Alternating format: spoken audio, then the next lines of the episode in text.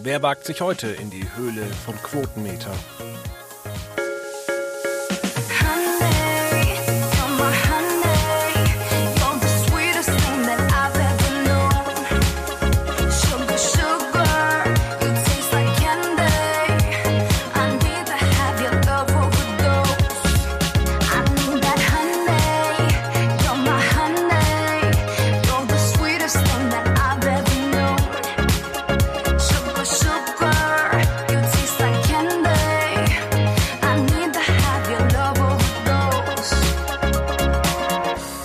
Damit recht herzlich willkommen zur Ausgabe 529 hier bei Quotenmeter FM mit Sidney Schering.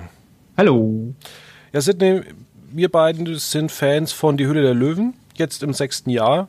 Ähm, gehen wir mal ganz zurück am Anfang. Ähm, erste Folge, erste Staffel. Hättest du gedacht, dass so ein Thema so spannend werden könnte? Hm. Da kann ich mich daran überhaupt zurückerinnern, was ich damals gedacht habe.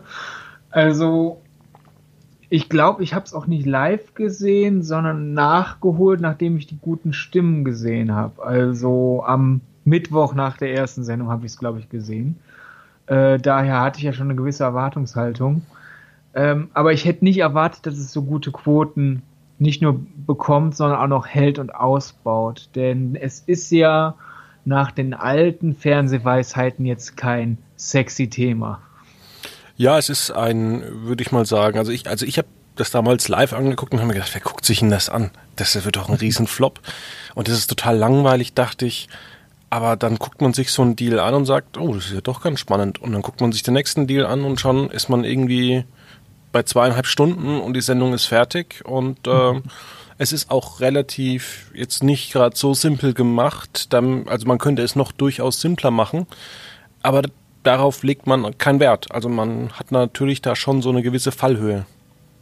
Ja, es, äh, Vox hat das raus, ähm, Sendungen zu machen, die auf der einen Seite dir am Feierabend was zum Abschalten geben, als dass man jetzt nicht durchgehend mitdenken muss. Äh, gleichzeitig sind es aber Sendungen, die so viel Anspruch haben, dass man, dass ich nicht das Zuschauer nicht das Gefühl habe, meine Intelligenz wird beleidigt. Also bei Höhle der Löwen werden ja die Deals ja doch durchaus mit Niveau äh, besprochen und aus, ausgehandelt und äh, kritisiert. Gleichzeitig ist es aber natürlich einfach so, wenn mich jetzt ein Produkt nicht interessiert, kann ich den Rest der Sendung immer noch gut verfolgen, selbst wenn ich jetzt bei irgendeinem Produkt, das mich nicht interessiert, nur noch mit einem Ohr hinhören sollte. Das ist eine schöne Balance. Ähnlich, ich habe ja mal einen Artikel bei uns gemacht bei Quotemeter darüber, weshalb ich Kitchen Impossible so toll finde. Denn auf der einen Seite ist das für einen Sonntagabend super programmiert. Äh, ja gut, zwei Leute bekämpfen sich darin, wer mehr Punkte beim Kochen holt. Ist jetzt nicht das super anspruchsvolle, hirnzermarternde äh, Konzept. Gleichzeitig wird es aber halt mit einem gewissen Niveau gemacht, als dass ich wirklich was über die verschiedenen kulinarischen Kulturen der Länder lerne, die sie besuchen und über irgendwelche Kochmethoden, von denen ich vielleicht noch nie gehört habe, geschweige denn äh, äh, umgekehrt, von denen teilweise die Teilnehmer noch nie gehört haben, geschweige denn ich. Und somit Jetzt hast du mir aber Spaß auf Kitchen mit einem gewissen Grundniveau mein Hirn ein bisschen runterkochen, bevor die Woche wieder losgeht. Und das macht Höhle der Löwen auf einem ähnlichen Niveau halt mit Wirtschaft. Okay, jetzt wie gesagt muss ich äh, Kitchen Impossible mal angucken. Ich habe das noch nie angeschaut. Vielleicht äh, finde ich das ja dann auch ganz spannend. Ähm, Du sagtest ja eben, dass es, also man könnte ja die Höhle der Löwen noch einfacher gestalten. Man könnte einen schönen Splitscreen machen, man könnte die Angebote nebeneinander nochmal äh, aufzählen. Das macht man bewusst nicht. Es wird viel geredet, man muss zuhören, man muss mitdenken. Ist eigentlich so ein bisschen der Vorteil des Konzepts, dass man den Zuschauer da vielleicht auch nicht äh, ja auf so eine Stufe hieft, dass er zu dumm für manches ist? Ja, absolut, weil es wirklich oft Sendungen gibt, wo ich denke, ja, ich wollte zwar jetzt mich entspannen, aber ich bin jetzt gerade quasi dadurch aggressiv geworden, für wie dumm ihr mich haltet. Und Hülle der Löwen oder halt Kitchen Post, wie gerade gesagt, es ist wirklich so dieses endlich mal eine Sendung, wo ich einfach mal zwei, zweieinhalb Stunden das Programm genießen kann und nicht für dumm gehalten werde, sondern wirklich auch ein bisschen was mitleisten darf. Daher finde ich es teilweise schon schade, da ist jetzt ein Meckern auf hohem Niveau, dass du zum Beispiel trotzdem, äh, nach, wenn jetzt sagen wir mal drei Löwen an einem, Pro an, einem, an einem Projekt interessiert sind und alle drei machen direkt nacheinander ihr Angebot, dass dann noch ein anderer Löwe zusammenfasst, ja, für wen möchtest du dich jetzt entscheiden? Wir haben jetzt hier einmal von Carsten Maschmeyer für 25% der Unternehmensanteile 100.000 Euro, was er vor einer Minute gesagt hat. Frank Thelen mit 25,1% für 110.000 Euro, was er vor 30 Sekunden gesagt hat. Ne? Und da denke mhm. ich mir so, ja, ich brauche die Zusammenfassung jetzt nicht wirklich. Aber das ist jetzt Mecker auf hohem Niveau. Das macht die Sendung mir jetzt nicht kaputt. Aber irgendwann ist es mir aufgefallen, dass äh, die verschiedenen Angebote direkt nachdem sie gegeben wurden zusammengefasst werden. Und seither sticht das für mich halt nochmal heraus, weil ich jetzt, wo es mir aufgefallen ist, jedes Mal merke, ja, die ist gerade vollkommen unnötig, die Zusammenfassung. Aber ja, man hat es ja auch jetzt in der Staffel 6 gemerkt, gerade ähm, wo Frank Thelen des Öfteren fehlt, der eigentlich der Moderator mehr oder weniger zur Sendung wurde, der zwischen den äh, Löwen moderiert hat, der ist des Öfteren, wie gesagt, nicht dabei. Und deswegen fällt es dann auf, weil eine Dagmar oder die anderen Löwen machen es einfach nicht so gut. Ja, wobei zum Beispiel letztes Jahr, es war nicht immer Frank Thelen, also ich glaube, mir ist es immer bei einem Ralf Dümmel aufgefallen. So. Da, da war es mal in einer Folge vielleicht zwei, dreimal hintereinander Ralf Dümmel, statt dass es ein bisschen gewechselt wurde und da wurde es mir so ein bisschen bewusst ins Gesicht äh, geschleudert, dass es diese Zusammenfassung gibt. Ja, das stimmt. Ähm, was ich immer spannend finde bei der Höhle der Löwen, zum einen, dass es ja auch in Deutschland wahnsinnig erfolgreich ist und die Produkte am nächsten Tag auch im Supermarkt erhältlich sind. Zum anderen muss ich aber auch sagen, ich habe auch schon sehr oft daneben geschätzt. Also ich hätte in Produkte investiert, wo alle Löwen abgesprungen sind. Ja, zum Beispiel jetzt hier diese äh, Nachhaltigkeitsnummer bei der letzten Ausgabe. Ähm, äh, nicht diese, dieser Supermarkt. Ähm, ähm, und äh, ja, ich, war da halt letzten Endes, wie gesagt, wie die Löwen sagten, so ja, wir wissen alle nicht, wie wir das in unserer Arbeit äh, machen sollten. Genauso wie die ähm, Campingtoilette. Hm. Äh, ist eigentlich eine super gute Idee und ich glaube, der Markt ist riesig. Aber die Gründer haben ein bisschen bei den Zahlen zu lang überlegt. Und es gab halt auch keinen, für den das typisch wäre. Also so ein Ralf Dümmel kann halt die Campingtoilette nicht beim Netto an die, an die Kasse stellen eine Dagmar World, die eh nicht nur mit ihren Hotels, aber da natürlich so ein gewisses Fable hat, kann damit auch nichts anfangen.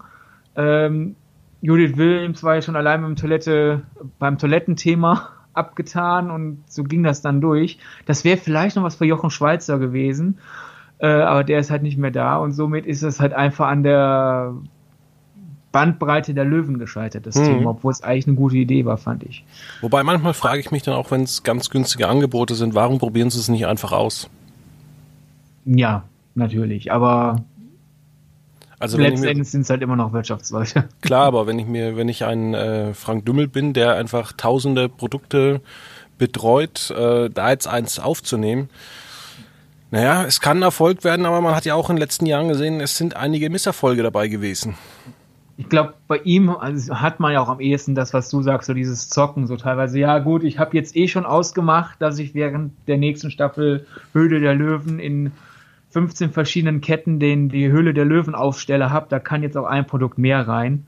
Äh, weil zum Beispiel diese, diese Nagelfeile, Schrägstrich, äh, Hornhauthobel-Sache, die aus, aus einem äh, Feuermelder Metallteil gebaut wurde, ich glaube, das wird sich nicht durchsetzen, weil in der Lö Höhle der Löwen haben die alle noch gesagt, ja, das ist an sich eine gute Idee, man müsste das und das und das noch verbessern, aber und jetzt, äh, wenn, das, wenn ich das im Regal sehe, sieht das so genauso aus, wie es in der Sendung noch war. Oder dieses Teil, das Bier, das dafür sorgt, dass Bier abgestanden ist, indem es nicht die Kohlensäure rausholt. Ja, das, das, wird sich nicht dauerhaft durchsetzen. Ähm, also er zockt manchmal in der Hoffnung, so ja, vielleicht finden sich doch ein Publikum. Aber man kann ja nicht immer zocken, weil dann irgendwann ist, glaube ich, der Verlust zu groß. Weißt du eigentlich, warum Bier ähm, aus dem Fass anders schmeckt als aus dem Glas? Äh, weil es im Fass mit mehr Kohlensäure abgemischt wird. Weil Nein. Fass mehr Kohlensäure aushält als ein Glas. Nein. Ich habe mal gehört, oder ich, vielleicht kann ich da auch berichtigt werden, ich habe gehört, dass es daran liegt, dass ähm, die Kohlensäure durch, das, durch die durch das Licht, was das Glas ja durchlässt, äh, heraus oder die Kohlensäure rausgeht und deshalb Bier halt dann eben auch so schmeckt. Deswegen schmeckt Bier aus, ähm, aus äh, Dosen besser. Ich glaube, das mit dem Licht kommt auch noch hinzu, aber es ist trotzdem, ich glaube, das stimmt dann beides. Also ähm, natürlich Licht lässt halt nach und nach so den Geschmack absterben von, von Bieren, deswegen werden die ja auch, sofern es kein super billig Bier ist, äh, nicht in, in, in durchsichtigen Gläsern abgefüllt. Aber das mit der Kohlensäure habe ich auch mehrfach gesagt bekommen und während des Pitches dann auch nochmal nachgeschlagen, ob mir da jemand äh, einen Bären aufgebunden hat. Das ist, das ist auch eine Sache. Deswegen dieses von wegen, ja, äh, wir nehmen die Kohlensäure raus mit diesem äh, Taste Hero, ja. ist eigentlich das Gegenteil von dem, was ein Fass bewirkt, weil ein Fass, glaube 5% mehr Kohlensäure hat als ein Glas. Gute Frage, ich weiß es nicht. ich weiß nur mal, als wir kriegen ich, da äh, bestimmt viele Kommentare von Leuten, die meinen es besser zu wissen. Also wir lassen uns da jetzt gern belehren. Ja, ich wusste immer bloß, ich habe früher ähm, immer eine, eine große Geburtstagsfeier gemacht und da habe ich immer ein Fass Bier hingestellt und natürlich muss man da natürlich noch eine Kohlensäureflasche mit hinstellen.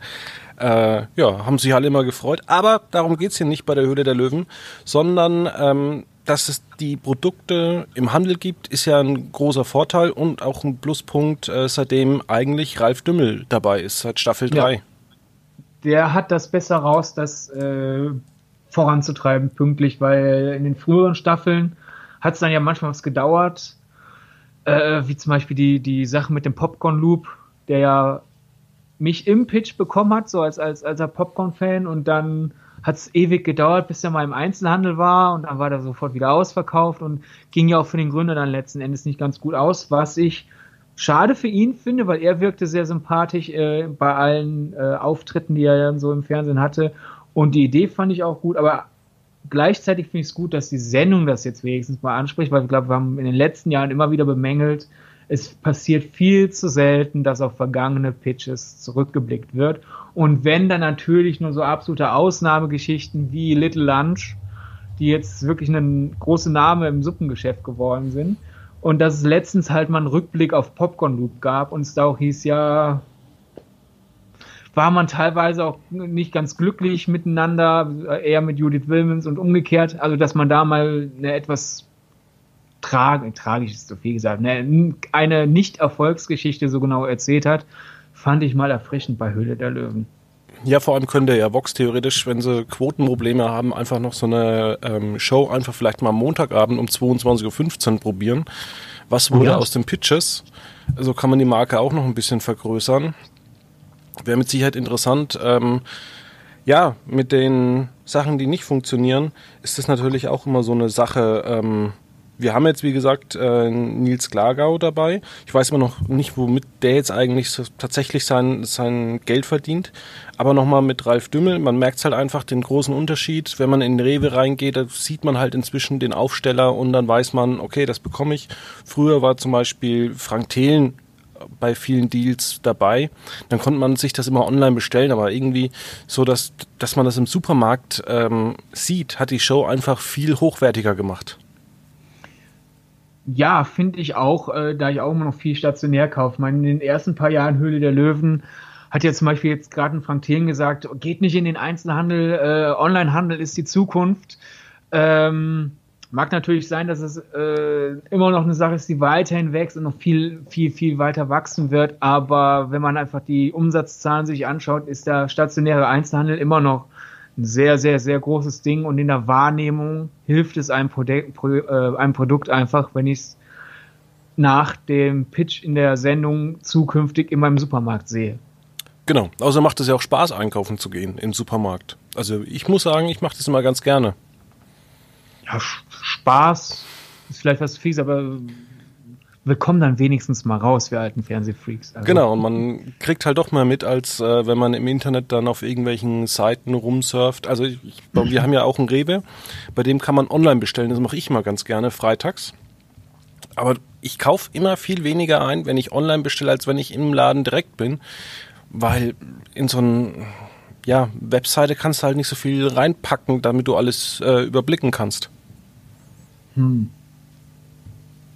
Ich glaube, Online-Shopping hat auch eine ähnliche Suchtfaktor, weil Och, das kaufe ich noch, das kaufe ich noch. Du siehst ja nicht, dass der Einkaufswagen voll ist. Also ich weiß jetzt nicht, ob das dein Beispiel repräsentativ ist. Ähm, aber halt einfach nochmal mit der Wahrnehmung, wenn halt diese ganzen Sachen, die früher bei Höhle der Löwen waren, bevor Dümmel alles in den Einzelhandel gepackt hat, ähm, wenn die alle ihren eigenen Online-Shop haben, ist natürlich toll, dass man dann nicht Amazon damit äh, reinpacken muss und sowas alles. Hat aber natürlich den Nachteil, wenn ich jetzt nicht auf die Little Lunch oder auf die Litzer Shop-Seite gehe, ist das irgendwann aus dem Augen, aus dem Sinn. Also wenn diese ganzen Sachen ihren eigenen Online-Shop haben und nur das machen würden, besteht die Gefahr, ja, sofern ich jetzt nicht Stammkunde bin und alle paar Monate da mir einen Vorrat kaufe, vergesse ich es irgendwann. Da mhm. ist es gut, gut Little Lunch und äh, Litzer sind da jetzt schlechte Beispiele, weil das Frank Thelen Investitionen waren, die auch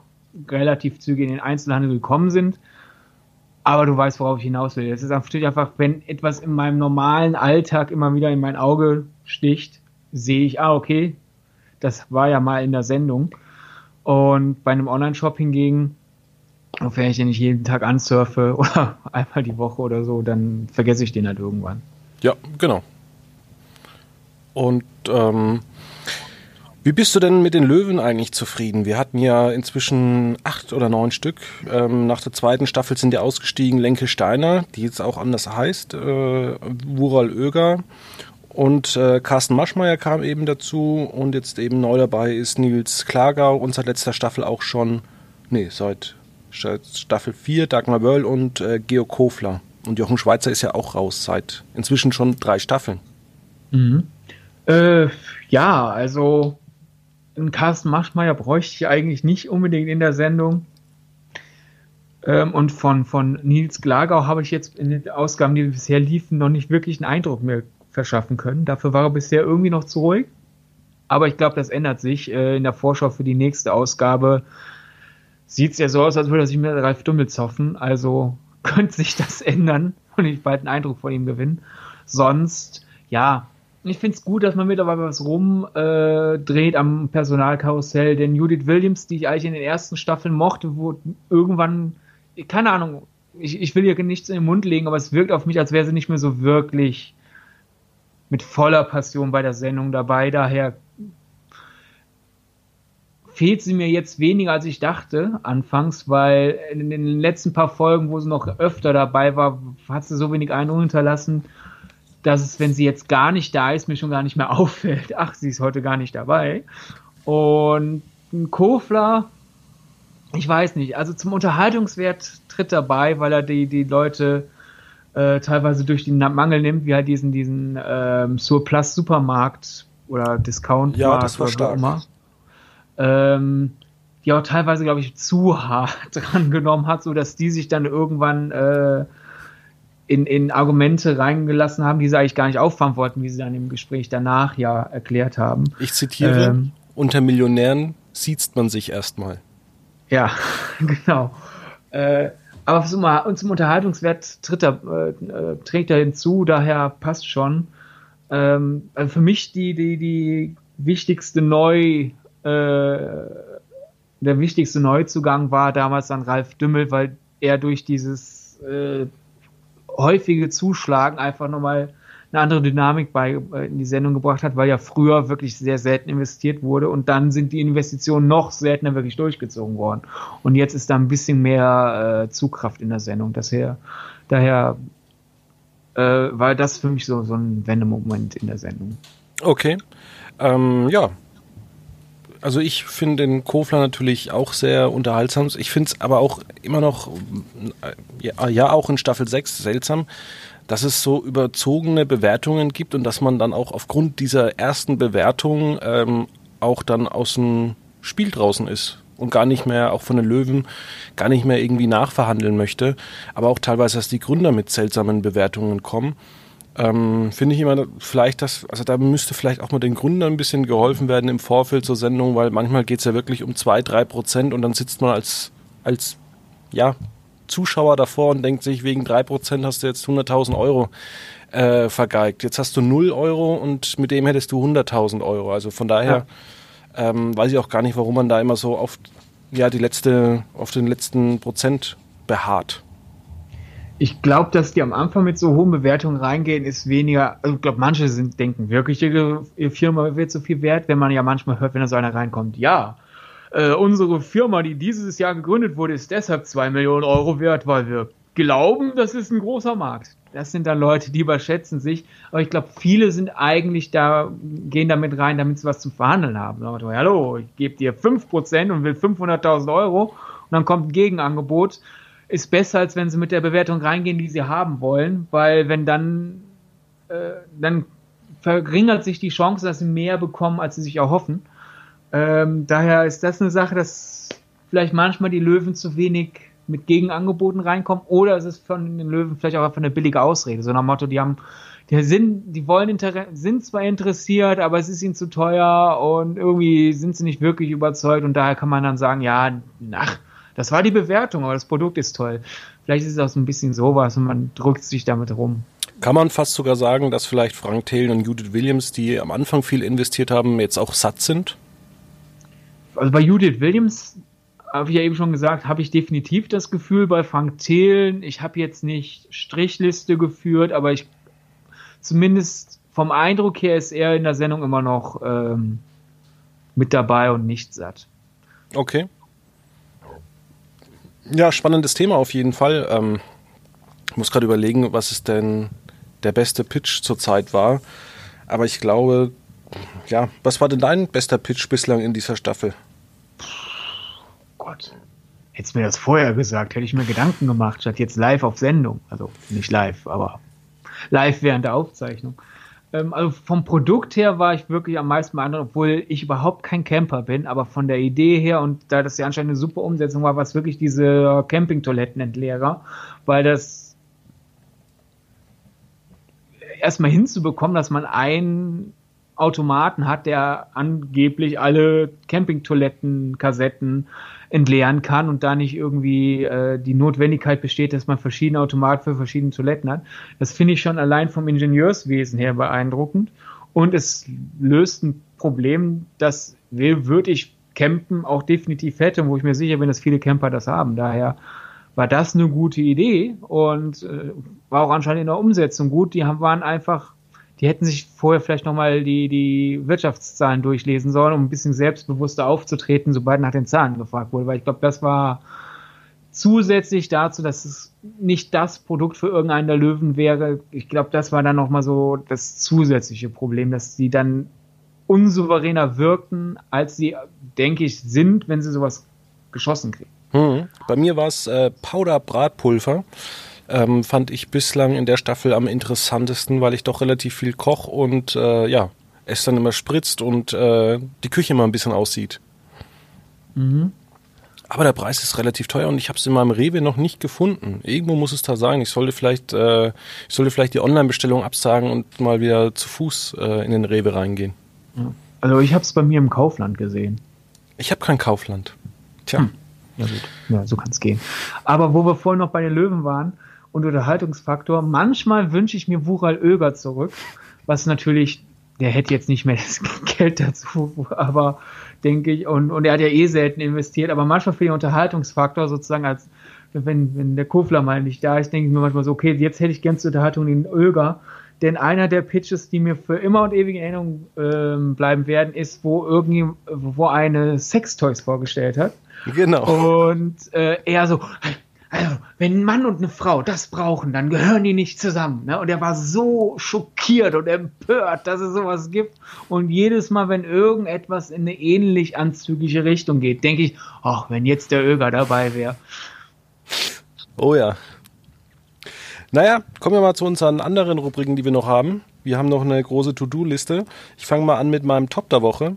Und zwar ähm, Zahltag. Ein Koffer voller Geld, was bei RTL direkt immer dienstags läuft zur Höhle der Löwen.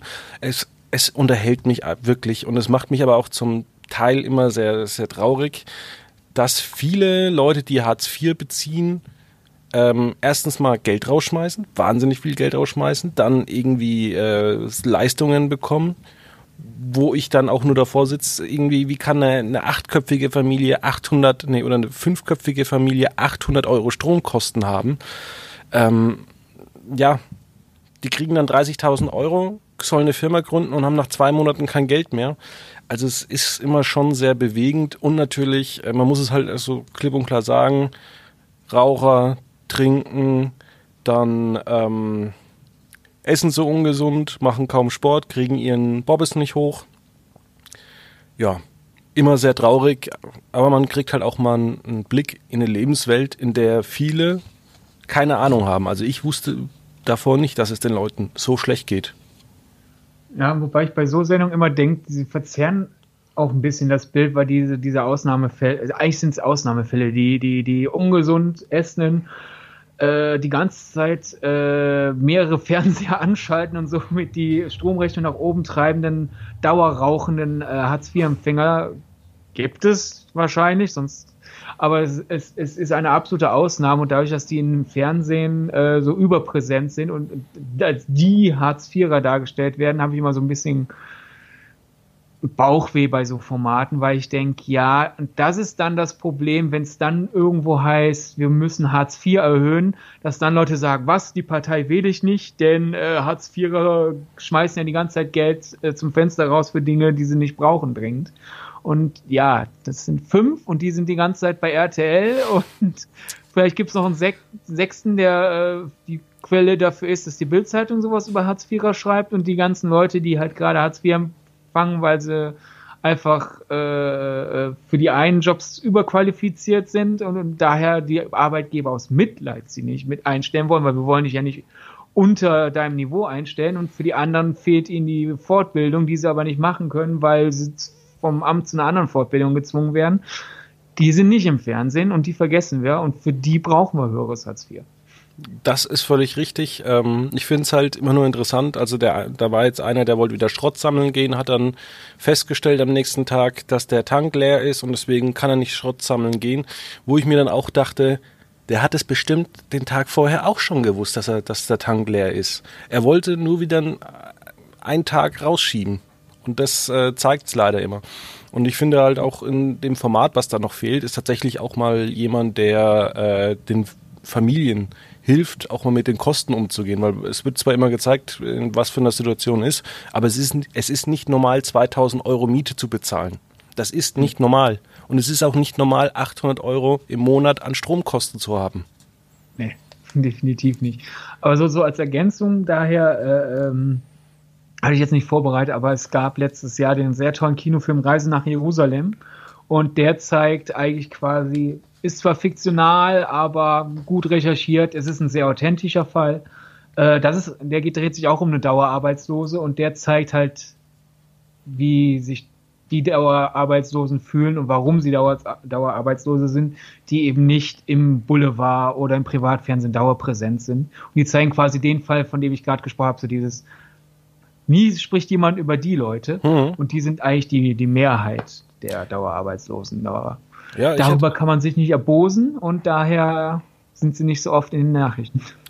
Mir hat mal vor 15 Jahren ein Lehrer erzählt eigentlich, dass das natürlich, dass, dass das Gehirn auch eine Art Muskel ist. Und wenn du natürlich fünf Jahre, zehn Jahre zu Hause rumsitzt und nichts machst, dann kannst du jetzt nicht aufstehen und sagen, ich mache jetzt ab sofort was und ich bin jetzt äh, selbstständig und sonst irgendwas, ähm, weil das natürlich eine Art Trainingssache ist. Zum Beispiel ist für mich der Horror, zwei Wochen lang nichts zu Hause zu tun zu haben. Mhm. Bin ich bei dir. Und, und hinzu kommt nicht nur halt dazu, dass man sozusagen aus der Übung ist, äh, sondern halt auch einfach, dass es dadurch, dass es ja so ein riesiges gesellschaftliches Stigma hat, ist, man verliert damit auch ein Selbstwertgefühl und dadurch traut man sich vielleicht auch nichts mehr zu. Also dieses, warum werden die nicht alle Gründer sozusagen? Kommen wir jetzt zurück zur Höhle der Löwen. Man muss schon ein gewisses Selbstbewusstsein haben, um halt zu sagen, ich gründe jetzt was und ich sage, meine Firma ist zwei Millionen Euro wert. Und wenn man halt jahrelang äh, dauernd gesagt bekommt, nee, du bist nicht richtig für den Job, nee, du bist nicht richtig für den Job und gegenüber seinen, seinen Freunden und Familie immer noch das Gesicht war muss, ich komme schon klar, ich komme schon klar, dann ist man halt so geknickt, dass man da nicht wirklich auf einmal die geile Geschäftsidee aus dem Ärmel leiern kann. Richtig. Ist ja jetzt, ja, ist ich ist nicht einfach, äh, ein gutes Produkt sich zu, zu überlegen. Es gibt ja durch das Internet schon alles, überall. Von daher, ich hatte auch mal einen Bekannten, der hat dann gemeint, der will Handyschalen äh, verkaufen. Da hat er eine riesen Konkurrenz, denke ich mal. Ja, ne? genau. Und das ging auch alles so, so gut, dass er das jetzt nicht mehr macht. Aber wir schweifen ab. Wir kommen mal zu deinem Top der Woche. Äh, ja, mein Top der Woche wäre die 29 besten Ost-West-Momente in Neo Magazin Royal. also, es ist, es ist für Neo Magazin Royal äh, Niveau natürlich eher etwas, etwas schmissiger und nicht ganz so bissig satirisch, aber es ist trotzdem eine meiner Lieblingsaktionen bei Neo Magazin Royal seit langem, weil es wirklich eine so punktgenaue Parodie der ultimativen Chartshow ist und gleichzeitig auch nochmal halt so, um ein bisschen Neo Magazin Royal Niveau reinzubringen, schon auch beiläufig zeigt, warum wir immer noch dieses Ost-West-Gefälle haben, weil halt einfach wir im Westen so etwas wie eine Wendesendung einfach für uns annektieren und immer das aus unserer Perspektive erzählen und dadurch schürt man natürlich weiter Vorurteile und Unmut.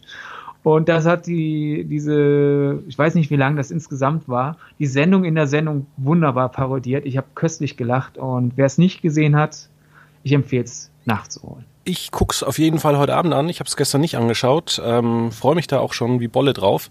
Ähm, was sagst du eigentlich, dass das Neo-Magazin beendet wird, dass es eine neue Show gibt, die eigentlich wahrscheinlich ähnlich heißen wird? Ähm, ist das gut da, oder hätte das vielleicht, weil wir haben letzte Woche darüber diskutiert und haben gesagt, ja, vielleicht wäre das auch mal für, für TV Total ganz gut gewesen, wenn Raab vielleicht einfach mal ein halbes Jahr Pause gemacht hätte und vielleicht dann sich äh, ein paar neue Rubriken überlegt hätte.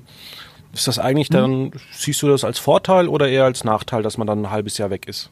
Oder ein Dreivierteljahr? Äh, also den Umzug ins Hauptprogramm äh, hat Böhmermann sich sowas von verdient, daher ist das gut. Warum das jetzt so eine lange Pause sein muss, ich weiß nicht. Also durch den Vergleich mit TV Total, weil TV Total hätte es wirklich mal gut getan, weil jedes Mal, wenn Stefan Raab mal eine Kreativpause hatte oder irgendwie aus dem alten Trott rausge ausgebrochen ist, wie zum Beispiel die Woche in New York oder noch länger her, die, die Woche in Istanbul, wurde die Sendung auch direkt frischer und er wurde auch engagierter.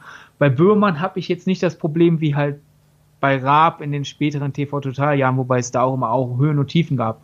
Aber da hätte so eine Durchlaufpause gut getan, hingegen jetzt bei Neo Magazin Royal weiß ich jetzt nicht, warum man so lange weg sein muss. Ich weiß auch nicht, ob es ein vorgeschobener Grund ist. Ist es wirklich, wir müssen jetzt so lange überlegen, wie wir die Sendung besser machen oder hat Böhmermann was anderes vor und dann passt das halt einfach gut zusammen. Dann startet die neue Version von Neo Magazin Royal halt ein bisschen später. Wir werden es sehen. Also ähm, an sich ein bisschen Pause meinetwegen, dass man überlegt, wenn wir es größer machen, dann soll sich das auch lohnen. Aber eine so lange Pause wie aktuell äh, vermeldet wird, sehe ich eigentlich nicht wirklich als Notwendigkeit. Ich persönlich auch nicht. Ich bin auch gespannt, äh, ob dann auch wieder einige Autoren zurückkommen. Ich kann mir vorstellen, dass es hinter den Kulissen wahrscheinlich auch viel um Geld geht. Ähm, ich kann mir auch vorstellen, dass man Florentin Will zurückholen kann, weil der kommt immer gut an bei den Zuschauern. Ähm, und natürlich kann sich der ein oder andere dann auch äh, herausnehmen, zu sagen, ich möchte jetzt auch mit ins Hauptprogramm und äh, ich möchte natürlich auch mehr Geld. Vor allem finde ich äh, noch wichtig ist, einen gescheiten Sendeplatz finden, weil wenn das Neo Magazin Royal jetzt, keine Ahnung, äh, weiter, was weiß ich, nach Aspekte läuft, nur halt jetzt als Erstsendeplatz, äh, dann hätte man es auch bei Neo, äh, ZDF Neo lassen können. Äh, da muss irgendwie ein brauchbarer Sendeplatz hin. Ich glaube, dass Aspekte einfach wegkommt. Aspekte? wird wahrscheinlich wegfallen. Oder die Heute-Show. Die Heute-Show wird nicht wegfallen. Die läuft auf dem, auf dem Programmplatz so gut, da wird man nichts dran rütteln. Ja. Und ja, ja, mal schauen. Und Aspekte finde ich eigentlich auch schon zu spät. Also selbst der Post heute äh, Show Sendeplatz wäre eigentlich nicht so ideal, wenn man mich fragen würde, aber wir werden es sehen. Aber wo wir bei Sendungen sind, die quasi sich neu erfunden haben auf einem neuen Sendeplatz, eigentlich macht Böhmermann dasselbe wie Luke, weil Luke die Woche und ich zu Luke, Luke die Great Night Show ist eigentlich dieselbe Entwicklung. Nur halt nicht von Nebensender zu Hauptsender, sondern halt von äh, Spätschiene zu Primetime Show. Ja. Wie fandest du eigentlich Luke? Ich habe die erste Folge angeguckt und fand sie furchtbar.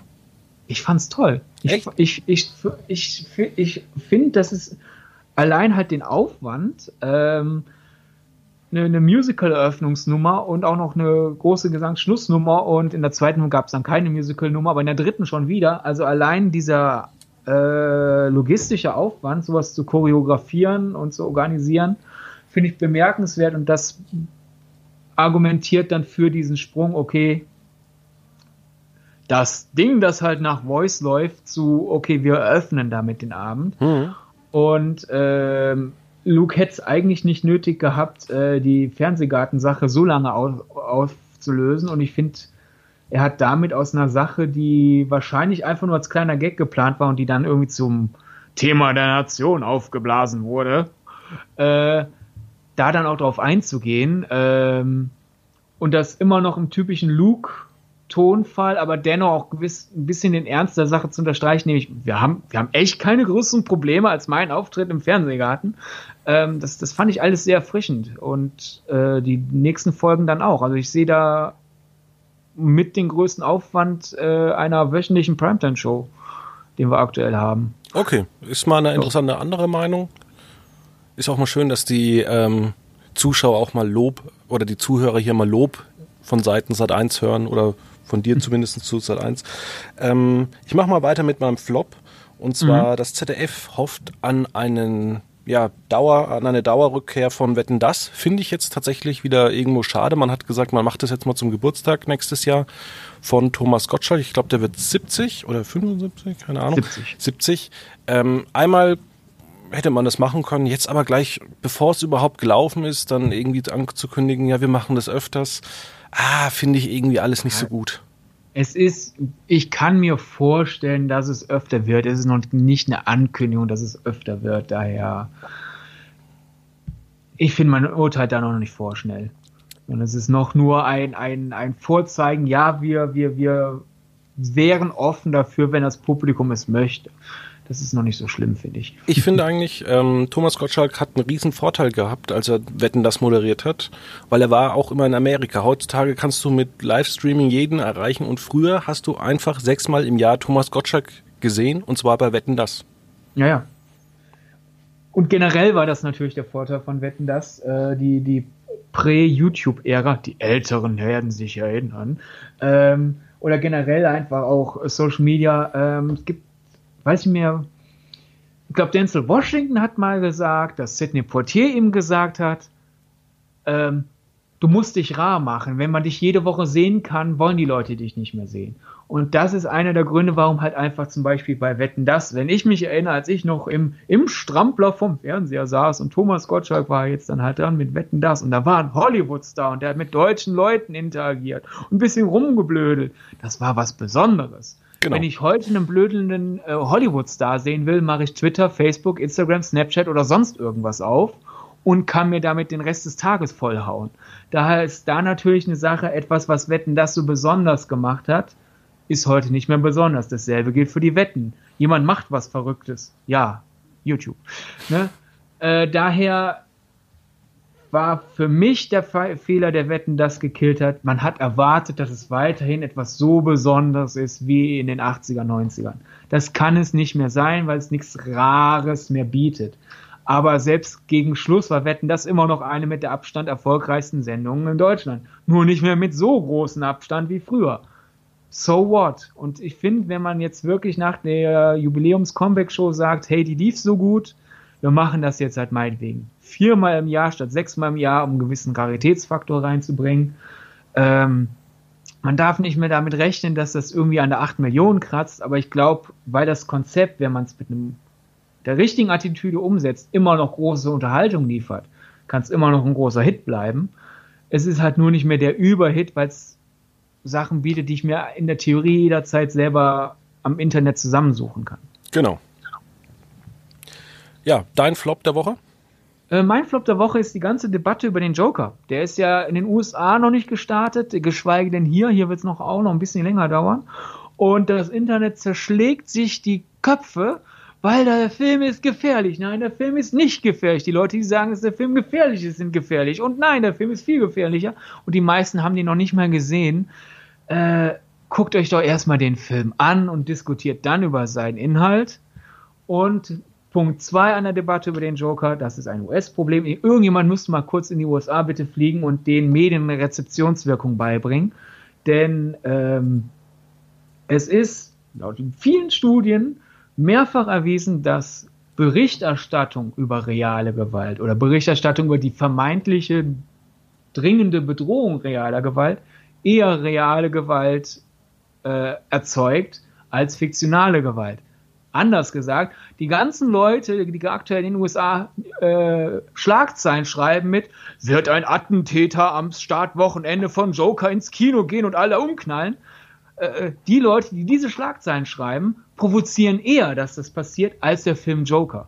Und okay. daher ist diese ganze Panikmache fast schon eine selbsterfüllende Prophezeiung. Und ich könnte momentan einfach alle englischsprachigen Seiten, denen ich bei Twitter folge, sperren, weil die mir auf den Sack gehen mit ihrer Panik um den Film. Äh, ja, es, ist, es, ist, es ist zum Haare raufen. Ist der Film denn gut? Ich fand ihn okay. Jetzt äh, okay. habe ich auch in meiner Kritik geschrieben, nach den ganzen Vorschusslorbeeren aus Venedig habe ich vielleicht zu viel erwartet. Er sieht toll aus und Joaquin Phoenix spielt gut und er hat einige starke Momente. Er hat aber auch ein paar Szenen, wo ich mir vor ähm, die mit der Hand vor die Stirn geklatscht habe und dachte, warum tust du das jetzt? Das ist nicht nötig, dass du das tust, Film. Daher, man kann ihn sich angucken, definitiv. Ich würde ihn sagen wir so, wenn ihr die Trailer gesehen habt und ihr seid interessiert, geht lieber rein, als nicht reinzugehen. Aber meine Stimme wäre erwartet jetzt nicht zu viel, denn ich habe am Ende doch nur mit den Schultern gezuckt. Aber vielleicht bin ich auch zu abgebrüht und habe nur deswegen mit den Schultern gezuckt. Daher eher Sehempfehlung als Sehwarnung. Aber vor allem denke ich halt, diese ganzen Berichte, wird der Film jetzt was Schlimmes anstellen, sorgen eher dafür, dass irgendjemand auf eine dumme Idee kommt, als der Film selber das erzeugen könnte. Und das ist eigentlich Medienstudien äh, 101 und irgendwie scheint ganz Amerika das aktuell zu vergessen. Und das geht mir wirklich unfassbar gegen den Strich. Also kann man das fast sogar so ein bisschen zusammensetzen wie Independence Day 2. Ich habe den damals Samstagnachmittag auf der Couch angeguckt, fand den ganz okay. Freunde von mir waren im Kino und haben gesagt, so ein schlechter Film, warum habe ich dafür nur Geld ausgegeben? Ja, ja, genau. Bei, bei Independence Day 2 war es sozusagen die umgekehrte äh, äh, Tüte. So viele Leute fanden ihn scheiße, dass man, wenn man dann reingeht und was Schlimmes erwartet, auf einmal sieht, der war doch ganz solide. Ja, wenn man halt nicht 15 ja. Euro fürs Kino ausgeben müsste. Aber ich habe ihn bei Sky angeguckt, kostenlos und ja, dafür war es ein schöner Nachmittag. Ja, da hatte seine Momente, finde ich auch. Genau, kommen wir zum Thema der Woche. Ich fange mal an und zwar ähm, das Jugendwort da wurde jetzt das Voting abgebrochen, nachdem es erst zu, ähm, ich glaube, Buttergolem oder Pommespanzer wurde nachträglich rausgeschmissen. Und dann hat man dieses ganze Voting nochmal verändert und jetzt äh, hat man es ganz eingestellt. Irgendwie schade, dass es äh, so leicht zu manipulieren ist. Wahrscheinlich wird halt eine, wurde eine alte Technik eingesetzt. Ich kann es nicht nachvollziehen. Ich meine, bei Quotenmeter machen wir jedes Jahr den Fernsehpreis. Da funktioniert es auch. Der ist auch vor Mani manipulationssicher. Ähm, ja, also unverständlich für mich. Ja, das unterstreicht nochmal meinen Eindruck, dass halt bei der Abstimmung für die und bei, beim Jugendwort des Jahres Leute für zuständig sind, die nicht wirklich Draht zu, zur Jugend haben. Und so halt, ja, da, da waren wahrscheinlich auch noch Leute zuständig, die nicht wirklich den Draht zu moderner Technik haben. Denn äh, ja, das Jugendwort des Jahres ist ja nicht umsonst Jahr für Jahr gespött der Nation, Wobei insbesondere der Jugendnation, wo immer die Reaktion kommt so, was, so sprechen wir gar nicht, was soll die Scheiße? Naja, also die letzten zwei Jahre war man schon äh, sehr nah dran und das Wort Pommespanzer, ja, höre ich öfters zurzeit in der Jugendsprache. Ja, aber das Problem ist Jugendwort, weil wenn man das vergleicht mit dem Wort des Jahres und dem Unwort des Jahres, die werden ja ernsthaft so benutzt. Und die Jugendwörter des Jahres sind so werden als augenzwingende Floskel von ein paar Untermilieus innerhalb der Jugendkultur benutzt und die wissen, also die nutzen es quasi als in der Tendenz meistens als Gag und dann kommt oh. der, früher war es Langenscheid, hm, das ist das Jugendwort des Jahres. So sprechen, liebe Erwachsenen, so sprechen eure Kinder, wenn ihr nicht, nicht dabei seid. Und da denke ich mal so, ah, ihr, ihr sendet gerade vollkommen falsche Erwartungen raus an die Welt und Nee, ich, ich bin kein Freund dieser ganzen Veranstaltung. Ich auch nicht, aber jetzt ist es ja vorbei. Von daher, ja. im, in meinem Herzen wird Buttergolem weiterleben. ja. Kommen wir zu deinem Kurznachricht der Woche, zu deiner Kurznachricht der Woche? Ja, meine äh, wird jetzt die Stimmung ein bisschen äh, dämpfen. Ähm, Bernd Rumpf ist gestorben. Der Stammsprecher von unter anderem Liam Neeson, Alan Rickman und äh, Alfred Molina. Großartige Stimme. Äh, er war auch vor der Kamera und auf der Bühne selber als Schauspieler aktiv, war vor allem Kevin halt als Synchronsprecher. Und vor allem auf Liam Neeson hat er, finde ich, perfekt gepasst. Und da ist es fürs Synchrongewerbe wirklich ein Riesenverlust.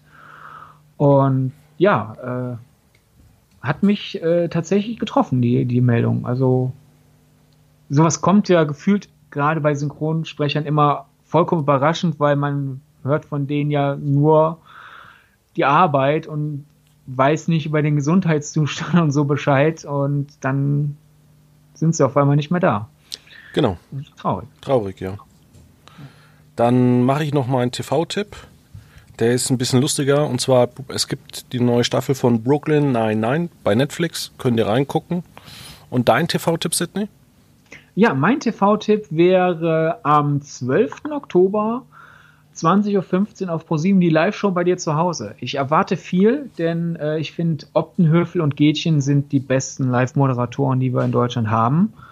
Und die beide zusammen in einer Live-Sendung, ähm, ich glaube, das wird toll, weil selbst wenn es schief geht, wissen die, wie man daraus was Tolles macht. Ja. Ähm, ich sag nur das große Kipproll-Fallspektakel. Nee, man muss auch mal wirklich sagen, dass die beiden alles wegmoderieren können. Ähm, ja. Obnöfel kannst du theoretisch auch eine Beerdigung, so traurig es klingt, äh, unterhaltsam moderieren lassen. Der, der, hat ja Sprüche drauf, der ist wirklich da unterhaltsam und ich fand auch, ähm, als man das Pro7 Auswärtsspiel gemacht hat, und es tut mir wirklich mehr leid, aber ich finde, Elton ist kein guter Samstag 20.15 Uhr Moderator. Ja, es tut mir auch leid. Elton ist super sympathisch, aber er ist äh, eher äh, äh es, es, es, klingt vielleicht beleidigend, aber es ist überhaupt nicht beleidigend gemeint, aber er passt super zu sowas wie 1, 2 oder 3.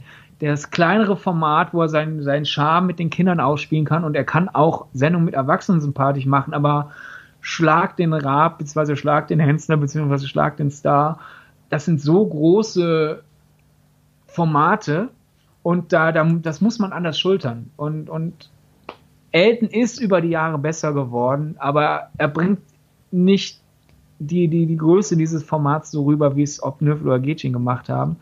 Äh, hinzu kommt, ähm, äh, ich glaube, er, er muss sich komfortabel fühlen, um, um die Leute ein bisschen zu kitzeln. Das, deswegen zum Beispiel die beste Schlag in Star-Ausgabe war unter Eltons Moderation war Lena gegen Leder weil er kennt die beiden, er wusste, was für Sprüche er sich erlauben kann und da ist er so ein bisschen aus sich rausgegangen und wusste, wann er gerade jemanden ein bisschen kitzeln kann, damit, damit sie aus sich rausgeht und, und jetzt wieder ein bisschen mehr Einsatz zeigt, was dann wieder besser für die Sendung ist, wenn das wirklich zum Konkurrenzkampf wird.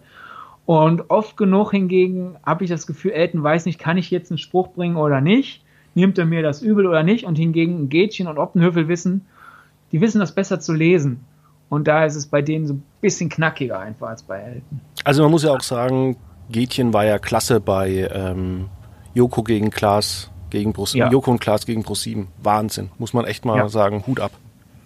Eben. Das war jetzt zwar nicht live, aber es hat sich wie live angefühlt. Ja. Durch Gätchen. Und was weiß ich, wenn, wenn, wenn, wenn die Live-Show bei dir zu Hause zum Erfolg wird und es weitergeht, hätte ich überhaupt nichts dagegen, zum Overkill dann noch äh, Janine Michaelsen reinzupacken, die auch live total aufdrehen kann. Und dann hätte man so wirklich Live-Show Heaven aktuell. Hm. Okay, dann würde ich sagen, Sydney, vielen herzlichen Dank. Bitte, und bitte. wir hören uns dann nächste Woche wieder. Ciao, ciao. Tschüss.